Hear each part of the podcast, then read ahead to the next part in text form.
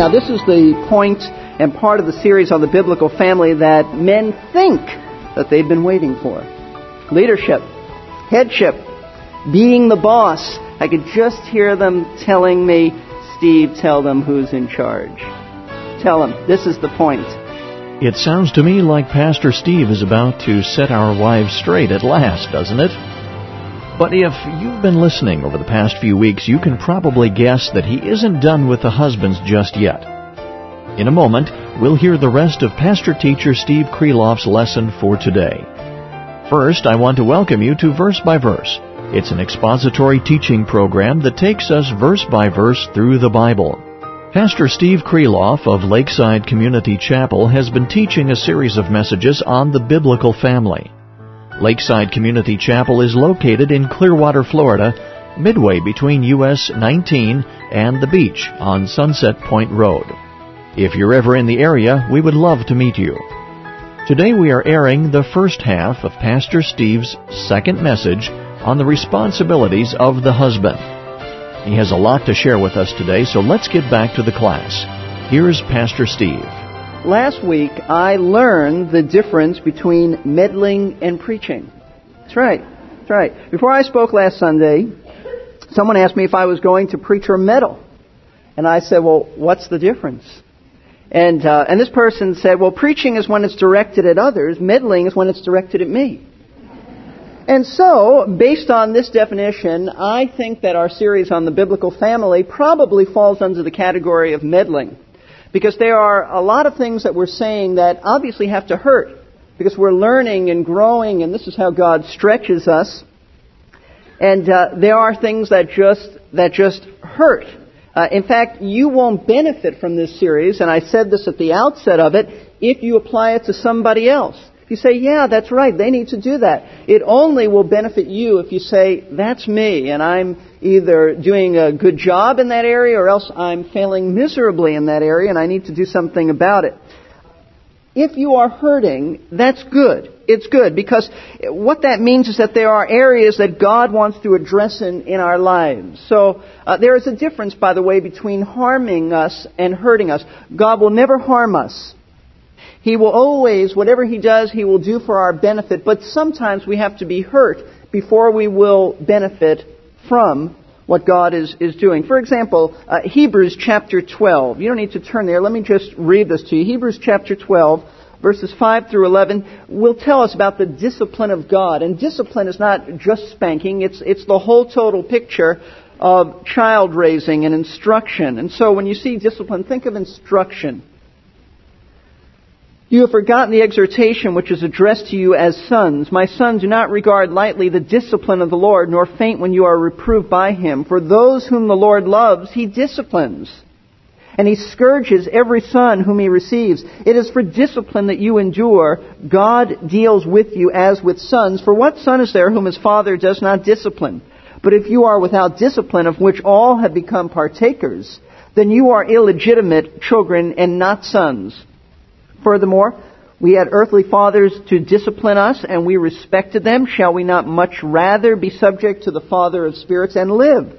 For they disciplined us for a short time as seemed best to them, but He disciplines us for our good. That is, God disciplines us for our good, that we may share His holiness. That's what this is all about. God disciplines us that we might repent of our sin and we might share in His holiness. And then he says, the writer says, all discipline for the moment seems not to be joyful. Why? Because it hurts. That's what he's saying.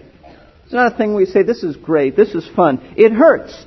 He says, but sorrowful. Yet to those who have been trained by it, afterwards it yields the peaceful fruit of righteousness. So the whole purpose in, in God hurting us through conviction and through showing us our failures, the whole purpose is to make us more like Him, is to make us more holy and, and righteous in our living. So perhaps a more biblical expression than meddling, though I like that term, is discipline, instruction, child rearing, and that's what this, this whole series is about. Now, the issue is not really how much it hurts, but what you do with that hurt. So the issue is not, oh, that hurts. The issue is, oh, that hurts. What am I going to do about that hurt? And you can do a number of things. Number one, you can just forget about it. You can do nothing about it. You can go out of here and go, go and have a meal and uh, go to the fireworks display tonight and do nothing about it. And each week you can do that. You have that choice. Number two, you can rationalize it away and pretend it doesn't apply to you. It's for everybody else. It's for your relatives. It's for your friends. It's for those who are sitting around you. It's for other people. It's not you. You're not that bad. Uh, the other option is you can face these truths with honesty and integrity and repent and confess your sin and change your attitudes and behavior. And that's obviously the goal of this, and that's obviously what God wants to do in our lives. Now, last week we meddled in the lives of the husbands as we looked at two responsibilities that God says is theirs. First of all, we said that a husband is a learner. Responsibility number one is he is to be a learner. 1 Peter 3 7 says that husbands, you are to dwell with your wives according to knowledge. And I, t- and I made that very profound statement last week that uh, a husband doesn't understand his wife naturally because he's a man, not a woman. And I mentioned about that that uh, the amazing thing is that you pay me to make profound statements like that, and somebody came to the back and said, "We want a rebate on your salary." It's amazing. So I've got to be careful about those statements, but uh, but a husband is to be a learner. He is to understand his wife so he can appreciate what she goes through, and then he will know how to best meet her needs. Now, I also gave the illustration about uh, a husband ought to walk in his wife's shoes in the sense that he ought to let his wife go out and uh, he takes care of the kids and the diapers. And somebody recently told me that that uh, a more appropriate illustration would be not diapers, but do the dishes. Say, because diapers are temporary, dishes are forever. So, men, a word to the wise, and to myself as well. We ought to do something with the dishes and not drop them, but do something with the dishes so that we understand what our wives go, go through. Secondly, we said a husband has the responsibility to be a lover. Uh, from Ephesians chapter 5, we learn that, that the Apostle Paul said that husbands are to love their wives in two ways. They are to love them as they take care of their own bodies. They nourish their bodies, they, they, uh, they cherish their bodies. Unless you have some mental illness, uh, you naturally, men, take care of yourself. Uh, that is the normal thing to do. Uh, you, in fact, some of us pamper ourselves. We are to take care of our wives and care for them the way we take care of our own bodies because the Bible in Genesis says that when we get married, we become one with our wives. We are of one flesh, and that's more than physical. And so, we are to love our wives as we love our own bodies. Secondly, we are to love as Jesus Christ loves the church. And how does he love the church? We suggested that there are a number of ways, unconditionally, no strings attached. We don't wait for her to be a, uh, a, uh, the kind of person that she ought to be. We love her regardless of whether she responds to our love. Secondly, we are to sacrifice, as Christ sacrificed for the church. We are to give of ourselves, something that costs us.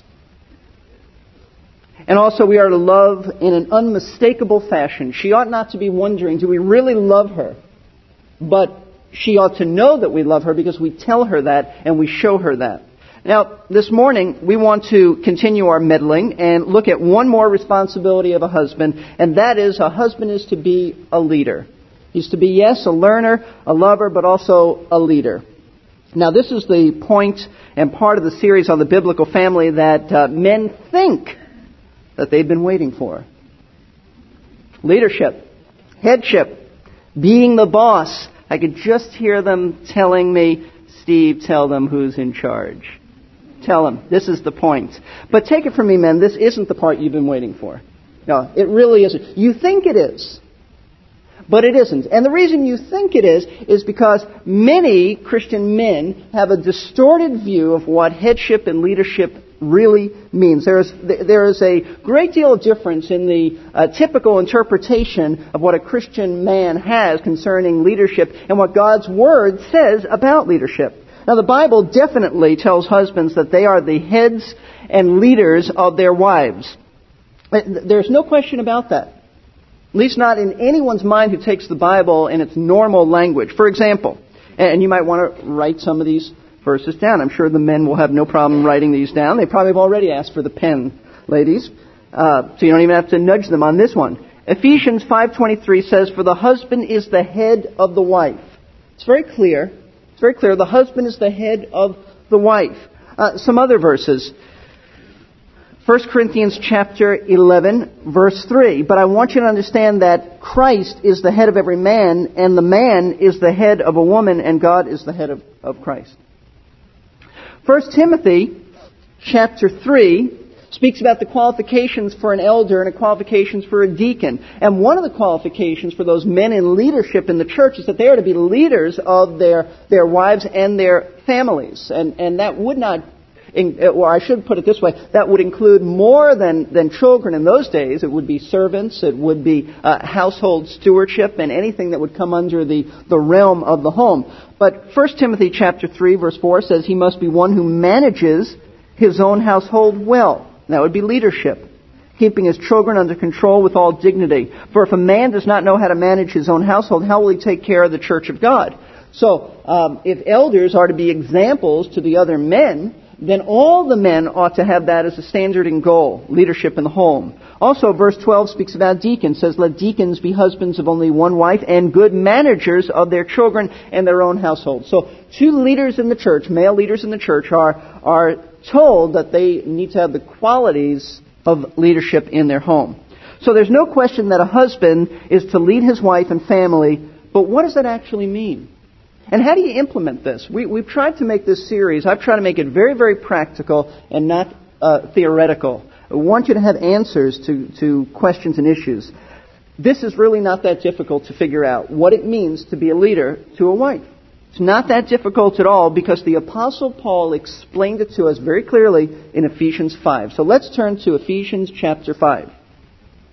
This is not pie in the sky. This is not theory we're going to see something very, very clear. And as I read verses 22 through 33, I want you to notice the analogy that Paul is making. This is not difficult.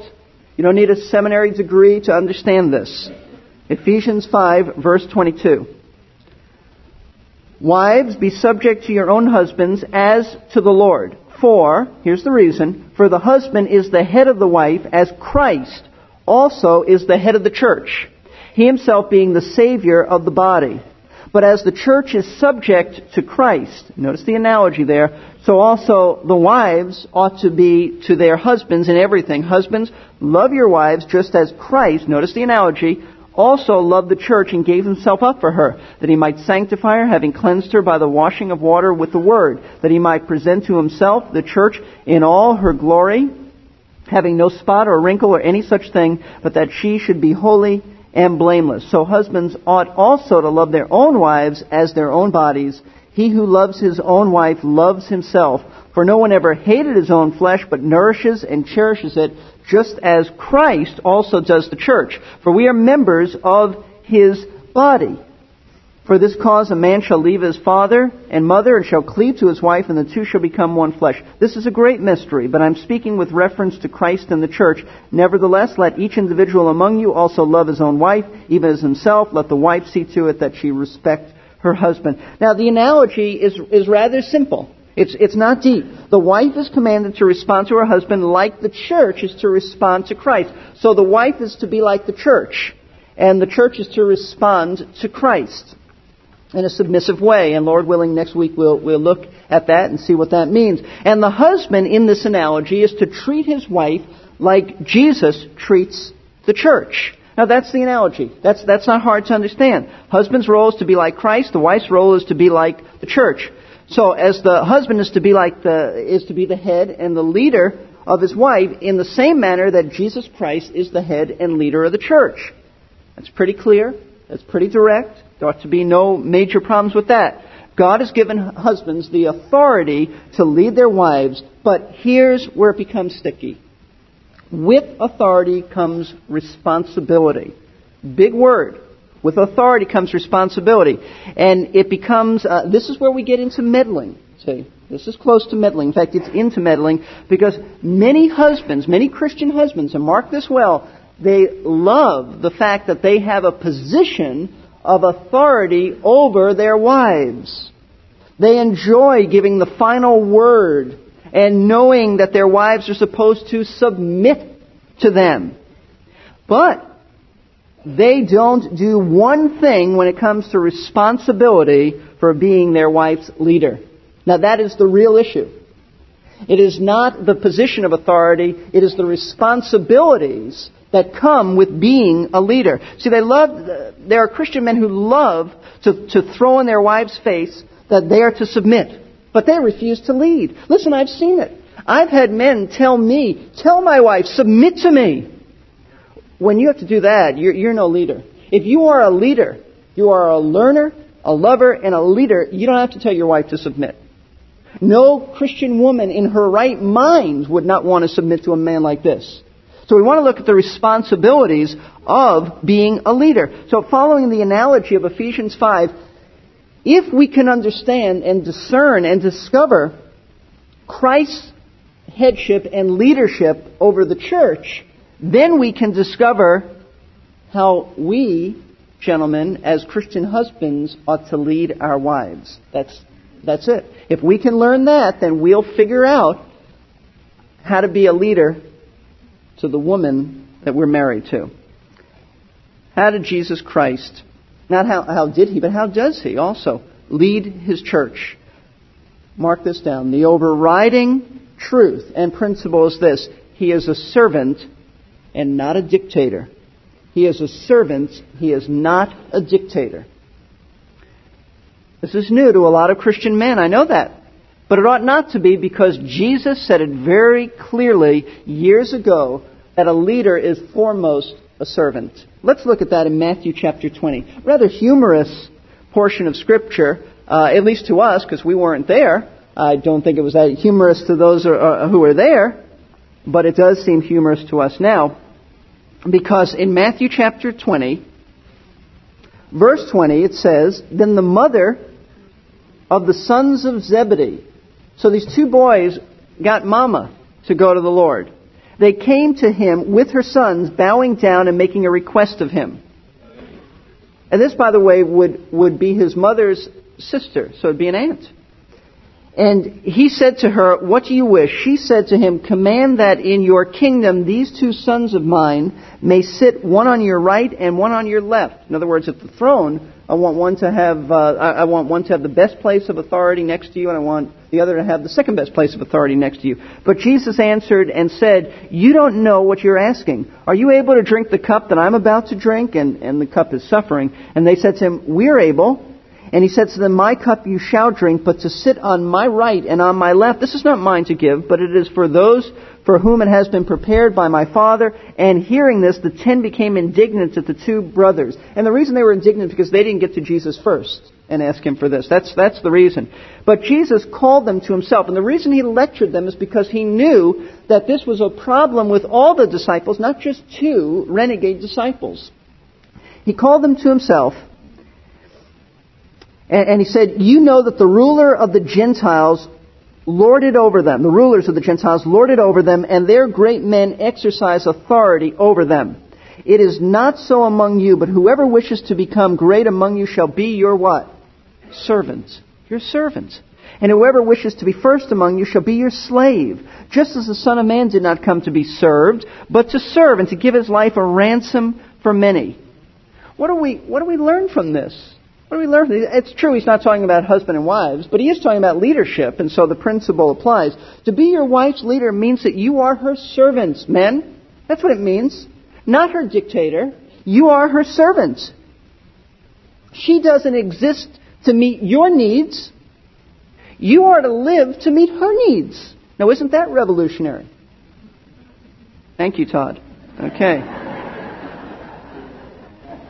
You have been given the responsibility to meet her needs. If you have been ruling over your wife with an ironclad fist, insisting that you are the head of the home and she is to submit to you, then you are acting like a pagan. That's what Jesus said. That's what Jesus said. He said, You're acting like a pagan. Pagan dictators boss people around. Servants don't do that. Pagan rulers give orders to people under them. Servants don't do that. Pagan leaders insist on getting their way, and servants don't do that. See, here's, here's the attitude you ought to have, and this is very, very helpful. I think there's a tendency in, in most Christian men who are married and have a family at home, when, when they're through with work at the end of the day, their attitude often is, I'm leaving work to go home where I can relax. And what they really mean is that when I get home, I don't want responsibilities. But their attitude needs to be, I'm leaving work to go home to work. I'm leaving this job to go home to another job. Because when you walk through the door, your work has just begun with your family in the, in, in the, sense of being physically there. I'm going home from work to minister to my wife and family. That's a whole change of attitude from uh, the way many men look at their families. Listen, you are not to be like a pagan in insisting that your wife do whatever you want. That is not the way that Jesus Christ leads the church. Does he cram anything down his bride's throat? Has he ever crammed anything down your throat?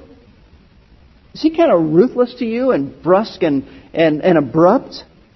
Does he bark out orders to his beloved church? Does he push his authoritative weight around and say, hey, I'm the king, you do what I say? That's not his attitude. No, he lives as he died to serve our needs. Ephesians chapter 5 verse 23 says, For the husband is the head of the wife as Christ also is the head of the church, he himself being the savior of the body. Not the dictator of the body. He is the savior, which means he's the serving savior who died for our sins to meet our greatest needs. Men, we are supposed to be the biggest servants in our families. I want to give you something that, that will help. If you look back at Ephesians 5 verse 18, I think this verse unfolds Ephesians, or is the key to understand, uh, to understanding uh, this passage of Scripture. Ephesians 5.18 says, And do not get drunk with wine, for that is dissipation. But be filled with the Spirit. In other words, do not let wine control you, but you let the Spirit of God control you. And how does the Spirit of God control us? It is through the Word of God. How else is He going to do it? This isn't some mystical command, which is just for a few deeply spiritual people. This is a command for all of us. In fact, in the Greek language, it is be filled and keep on being filled. So any Christian and every Christian husband ought to be obedient to this or else he's in sin. How do you, how do you stay filled with the Spirit? How are you controlled by the Holy Spirit? How do you know if you're under the Spirit's control? Because this Bible, this Word, comes from the Spirit of God. If you obey it, you're under His control. If you don't obey it, you're under your own control. It's as simple as that. Thanks, Pastor Steve. Those are some excellent insights on authority in the marriage. Even in the world, management experts recognize that there are basically two kinds of authority. One is positional authority. That is the authority I might have over someone due to my position. It flows from the top down and it places an obligation on my wife or my workplace subordinates to follow my leadership. And they usually follow it, but only as far as is absolutely necessary to get through life. Now the other, much superior kind of authority is relational authority. That authority goes up the so-called chain of command and is given because you or I have generated respect to the degree that people will follow our leadership because they choose to trust us. That is the kind of authority God wants us to have over our wives, a relational authority, freely given as a sign of her respect and trust. Pastor Steve will finish with this message on the role of the husband in our next lesson. But if you would like to hear this message again, please visit our website, versebyverseradio.org, or you can call our offices for a CD. The phone number is 727 441 1714. Once more, the website is versebyverseradio.org, and the phone number is 727 441 1714. If you call, please leave your name and number, and someone will return your call during normal office hours. Verse by Verse is a faith ministry which depends on the prayers and gifts of listeners who have first been supportive of their local church. We hope you can join us again next class for the conclusion of part two of Steve Kreloff's two message lesson, The Husband's Responsibilities.